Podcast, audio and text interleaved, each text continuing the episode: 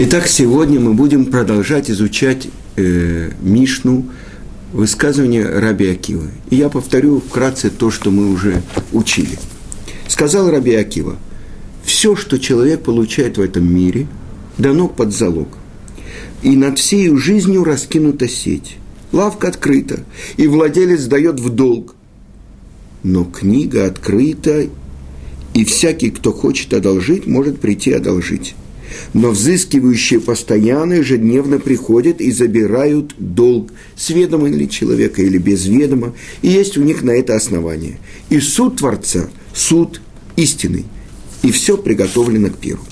Итак, все дано под залог. Что человек получает в этом мире? Дом, имущество, детей, это главное, здоровье. Все дано под залог. Потому что не знает человек, когда у него это отберут. И, казалось бы, то, что написано в Святой книге Зоар, каждый человек думает: я пришел сюда навсегда. Один умер от э, такой болезни, другой от э, другой. Ну, они имеют отношение к какому-то профсоюзу умирающих. А я, я буду жить всегда. На самом деле здесь заключена глубокая истина, что на самом деле Творец сотворил человека, чтобы он жил вечно. Но человек выбрал смерть. И теперь не может человек прийти к исправлению, но только после того, как отделится душа от тела. Так написано у нашего учителя Раби Муше Хаим Луцатто. Но, с другой стороны, это же ошибка. Человек думает: я вчера вставал с постели, десять лет, двадцать, тридцать, сорок, пятьдесят, шестьдесят, так и будет продолжаться всегда.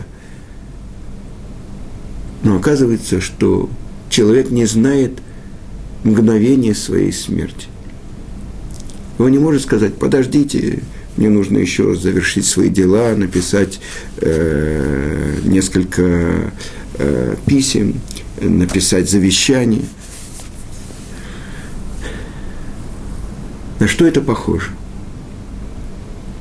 Приводит Талмуд одну историю про то, что это сказано в трактате «Сука».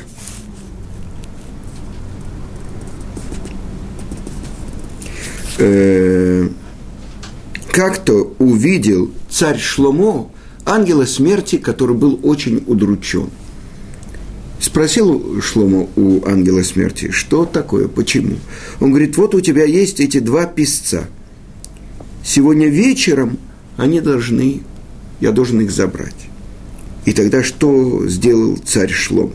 Он дал им самых быстрых коней и отправил их в город Луз, там, где люди не умирали, потому что они говорили только правду. И у ворот города Луз настиг их ангел смерти, и они умерли. На следующий день увидел Шлома ангела смерти, он очень радовался. Он спросил у него: почему ты так радуешься? Он говорит: я был очень удручен, потому что я должен был забрать их души у входа в город Луз. И тогда открывается, что царь Шломо сам, тем, что он хотел их спасти, он приблизил их к смерти. Это то, что сказано, что от, над каждым человеком, над всей жизнью раскинута сеть. И человек не знает своего часа. Подобно рыбам, которые попадают в сети, так и люди, которые не знают часа своей беды. Как-то спросили у великого мудреца, который жил здесь, в земле Израиля, Хазуныши: падают самолеты, так может не летать на самолетах? И он ответил: падают не самолеты, а люди, которые находятся в этих самолетах. Неважно, человек летит на самолете или нет. Итак, мы видим то, что открывает нам Раби Акива, очень глубокую вещь. Ведь на самом деле это продолжение того, что он сказал в предыдущей Мишне, о том, что все предопределено, но свобода дана. Так свобода на что? На самом деле человек видит этот мир, огромное поле возможностей, делай, что хочешь. Но наши мудрецы сравнивают этот мир с ночью, с тьмой. А с другой стороны, есть мир приходящий, улам аба, который строится каждым шагом, каждым действием, каждым словом, каждой мыслью человека в этом мире. Строится то место, где он будет быть, будет жить, после того, как он оставит одежды тела. И его душа оденется в одежды, сделанные из мицвот, из заповедей, которые делал человек. Это то, что написано в наших книгах «Халука де Рабонун». И вдруг человек, который никогда не надевал тфилин, у него будет не хватать левой руки и головы. Человек, который никогда, э, я не знаю, не говорил «Шма Исраэль», может быть, ему будет не хватать губ и языка. Но на самом деле все евреи, есть у них часть в будущем мире. И давайте теперь посмотрим, какая связь между этим миром и будущим миром. И так написано в трактате Миноход, двадцать девятый лист. Сказано так, в Торе, «Кибека», я измененно говорю, это имя Творца, «Юд», а потом «Гей», «Ашем», «Цур Оламим». Этими двумя буквами Творец сотворил миры. И задается вопрос, сказал Раби Уда бар Илай, это два мира, которые сотворены Творцом. Один мир сотворен буквой Гей, а другой сотворен буквой Юд. И я не знаю, какой из них сотворен какой буквой. Но как, так, как написано в Торе, во второй главе, э, первой главы Торы Брешит. «Эле толдот шамай ваарец беи барам». Это родословное небо и земли в их творении. Учат наши мудрецы, не учи беи барам, эле бегей барам. Это родословное небо и земли, которые сотворены гей, буквой гей. Тогда мы понимаем, этот мир сотворен буквой Хей, а будущий буквой Юд. Почему же сотворен этот мир буквой Хей? Потому что эта буква похожа на коридор, оксадра. Да? Что каждый, который хочет выйти, может выйти. Представьте себе, буква Хей, широкое поле. Тот, кто хочет выйти, может выйти.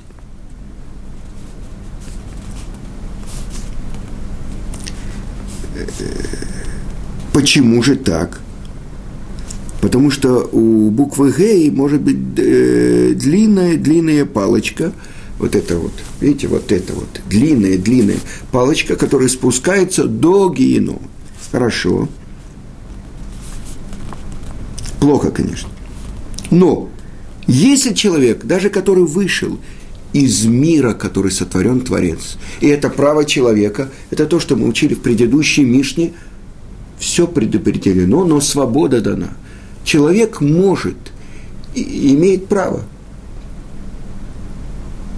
полностью вытолкнуть Творца из своего мира. И тогда он займет трон, и тогда на голове у него корона, он единственный правитель, единственный царь своего мира. Нет места в его мире Творцу.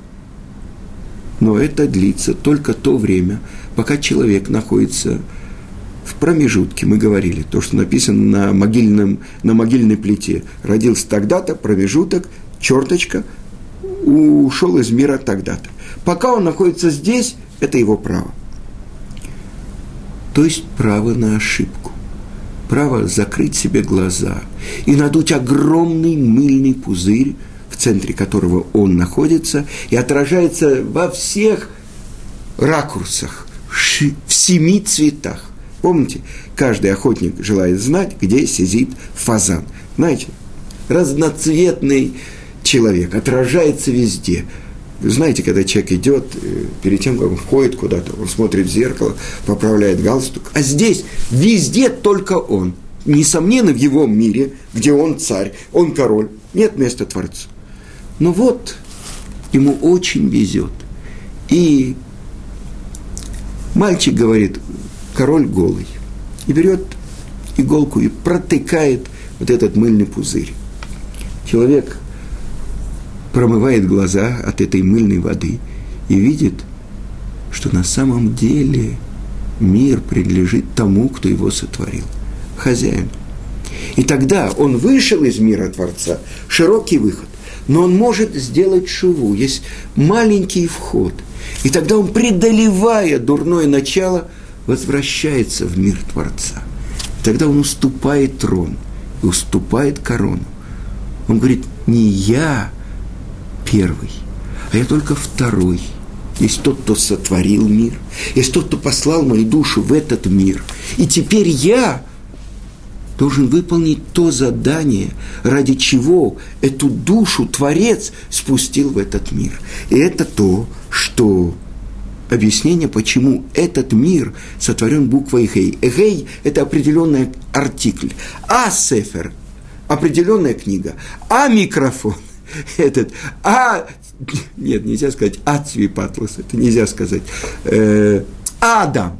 А не просто Адам, не просто человек, а, а Адам. Вот э, э, Адам Азе, вот этот человек, да, определенный артикль. Написано в Торе, когда Иосиф, праведник, властвует над Египтом, он дает зерно, чтобы они сеяли, и он говорит «Гей лахем, лахем зера вазаратем». «Гей лахем, возьмите себе». Вот, пять. Это весь этот мир. Не просто так у нас пять пальцев на каждой руке.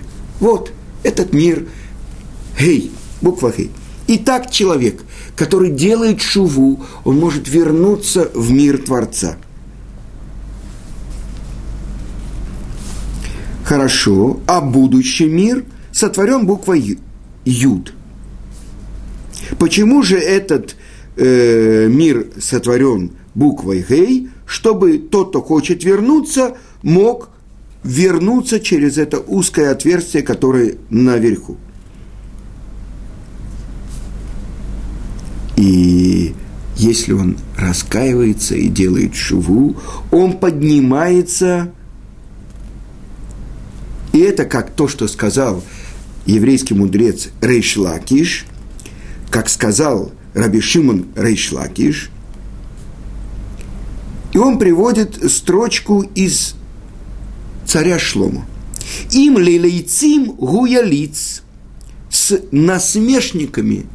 Он ведет себя так, что он над ними надсмехается. «Уле анавим и тенхен», а над теми, кто ведут себя в мире скромно, то есть принимая, что есть тот, кто над ними. «И тенхен» даст милость. Тот, кто хочет затумиться, под химло открывают ему. Балитагер, тот, кто хочет очиститься, месаимуту, помогает ему. Даже если человек, у него есть иргурей чува, э, мысли о раскаянии. Если бы Творец не помогал ему, он бы никогда не смог это сделать. Дальше сказано. У буквы Гей есть корона, маленькая корона. Что это значит? Это то, что сказал Творец об этом человеке. Если он делает шуву, если он раскаивается, я повязываю ему корону. И это мы говорим о том, почему этот мир сотворен буквой Хей.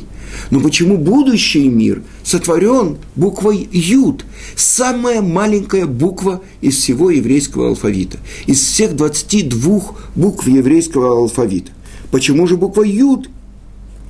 Потому что праведники, их очень небольшое количество. А почему же склоненная буква Юд? Потому что праведники в этом мире, они склоняют свои головы, потому что они не полагаются на свою праведность. каждый из них открывает своего личного Творца. И приводит такой мидраш, который э, Мидраш Тилим, про вот этот, э, это то, о чем мы говорим. Шли два человека по дороге, один праведник, один злодей. И они проголодались, и они увидели пундак. Ну, пундак, скажем, ресторан. И оба вошли, и один увидел, вот э, специальные бассейны с рыбами, вот э, куры и утки, вот э, бычки, вот бараны. М-м, можно такой пир закатить. Говорит ему другой праведник, у тебя же нет э, денег. Он говорит, а что там такое, мы разберемся. Праведник, что он сделал? Он заказал себе одну булочку и заказал чечевичную похлебку. В конце он заказал себе, сказано, два стакана вина. Один стакан во время трапезы он выпил, а другой, чтобы сказать, беркат амазон, благословение после еды. Подошел к нему хозяин, он расплатился и ушел. А другой говорит, дай мне вот эту вот рыбу, а вот сейчас дай мне вот эту курятину, а сейчас вот это вот я хочу говядину, а вот сейчас такое вино и такое вино. Ну, поел, попил, сидит довольный, дай мне еще это, вот эту палочку, поковыряться в зубах. Ну, приносит ему счет, говорит, что такое, почему здесь написано две булочки? Я съел одну булочку? Нет, говорит хозяин, я все записывал. Две булочки. Нет, одну булочку. И, в общем, в результате хозяин побил его, выбил ему зубы. И это говорится о праведнике и о злодее. О чем говорится? О том, как они себя ведут в этом мире.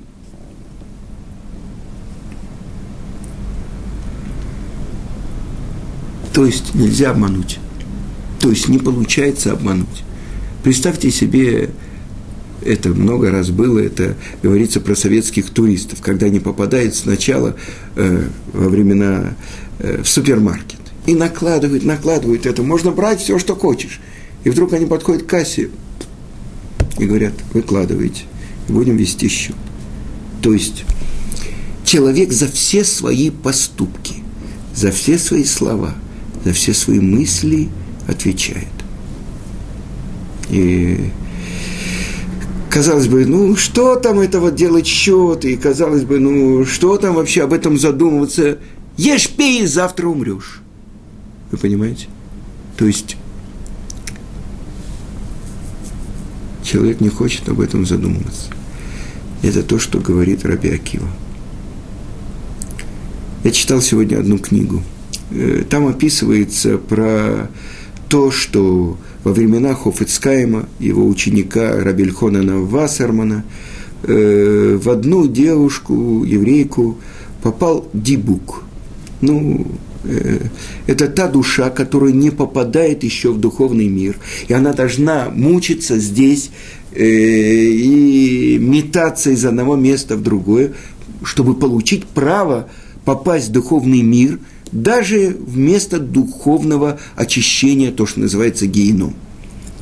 И спросили, за что э, привели эту девушку э, к Рабби Эльханану Вассерману, и его попросил Хафец Хаим узнать, кто это. это. И открылся, что это... Э, душа человека, которая не получила права попасть в духовный мир, вселилась в нее дибук и мужским голосом говорила и рассказывала про то, кто он, что он, где, почему он вошел в эту девушку, потому что она попила воду и не благословила, и так далее. И спросил Рабби Эльханан Вассерман, есть ли тебе, знаешь ли ты, кто такой Хафец Хаим? А это э, э, Раби Исроэль Меир Коэн из Радина, великий праведник, который написал э, свои великие книги про то, как человек должен осторожно говорить, чтобы не говорить ничего дурного, даже правды о другом человеке, то, что может принести ему э, в материальном плане, в духовном или в моральном ущерб. И это книга Хафец Хаим.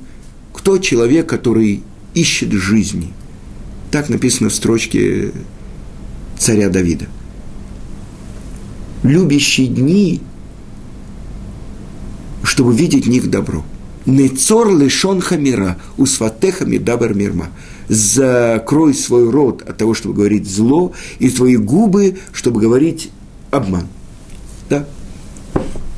Эта книга Шмират Алашон в еврейском народе уже много десятков лет учит его книгу Мишна Брура, которая объясняет, как себя человек должен вести по еврейскому закону.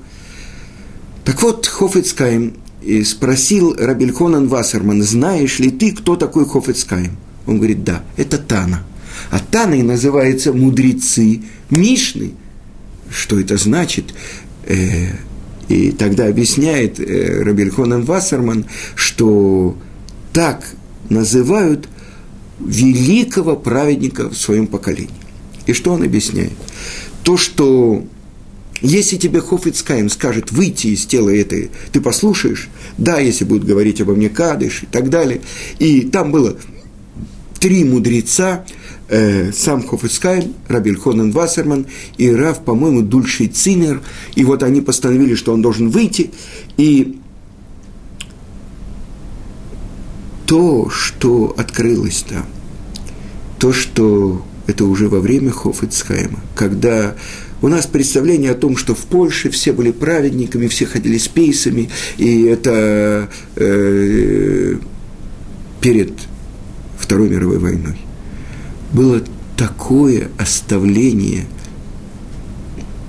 еврейского мира, то, что начали вместо бейт-мидраша открываться библиотеки, то, что выпускались газеты, которые э, не оставляли камня на камне от еврейской веры, и только такой поток э, евреев оставляли все еврейство. Внучка Хафец Хаима, она как-то пришла к своему дедушке и говорила, он сидел с керосиновой лампой, она сказала: дедушка, дедушка, до каких пор ты будешь сидеть в такой темноте? Весь мир, он стремится к светлому будущему, уже электричество есть и так далее. И тогда Хафец Хаим ей сказал: знаешь, люди, конечно, освоят этот мир, еще пошлют корабли в небо. Но что из себя будет представлять человек? Что такое тьма и что такое свет? И эта внучка э, перешла границу Польши и отправилась в Советский Союз, стала профессором. Вы понимаете, то, что говорит Хафец Хаим, это то, что он сказал. Так вот, то, что открылось там, то, что говорил, это дибук.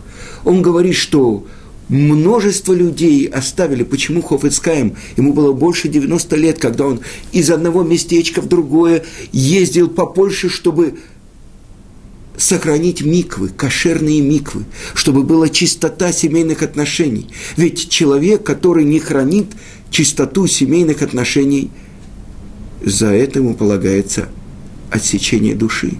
И вот там сказано, что... В этом поколении есть несколько десятков великих праведников, которые защищают все поколение, всех тех злодеев, которые отошли от еврейства. То, что рассказывал сын Хафец Хаима, то, что его зять в субботу за субботним столом после мяса, после чонта, достал трубку и закурил. Хафец Хаим сказал ему: и что ж ты ему сказал? Он говорит: что я мог ему сказать? Он говорит: ты должен был потерять сознание от того, что он такое сделал. Вы понимаете? Другая история про Хафец Хаима, что в Ешиве Радин ему сказали, что какой-то молодой человек, который учится в Ешиве, он в туалете курил в субботу. И он попросил, что этого молодого человека привели к нему. Что-то было там, он посидел у него полчаса, и он вышел бледный, этот молодой человек. И все думали, ну, Хафец Хаим, ну, сказал ему что, и все. Потом один из э, учеников Хафец Хаима был где-то в Америке, и в синагоге к нему подошел человек в кипе и сказал: вот вы рассказывали историю так это было со мной. Когда я вошел к Хафец Хаиму, я думал, ну все, сейчас он будет меня чехвостить.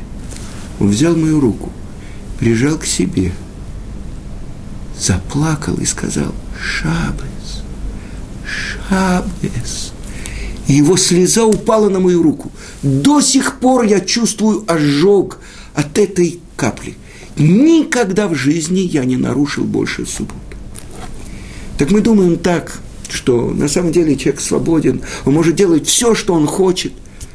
Оказывается, то, что написано в Мидраше. Я хочу привести этот Мидраш. Вот. Это Мидраш Рабана на Брешит. И я видел из источников, что это приводится от имени Раби Шимона Бар Йохая, ученика Раби Акива. Что же говорится здесь? На одном корабле плыло много людей. И вдруг один человек достал шило и начал делать дырку в основании этого корабля. К нему подошли и сказали: «Что ты делаешь? Что ты делаешь?» Он говорит: «Какое вам всем дело? Я же делаю дырку под своим местом. Я заплатил за это место» и так далее. Они сказали: «Ненормальный.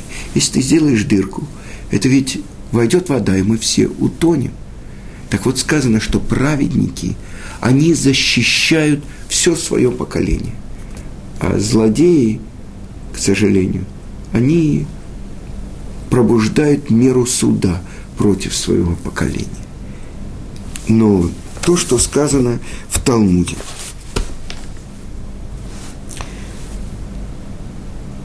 То, что с праведников Творец взыскивает в этом мире, а злодеям дает, разрешает все. Но он взыщет все с них в мире приходящем. И о чем же идет речь, о чем здесь говорится? То, что Творец сказал, над насмешниками он будет насмехаться, а праведники найдут милость в его глазах.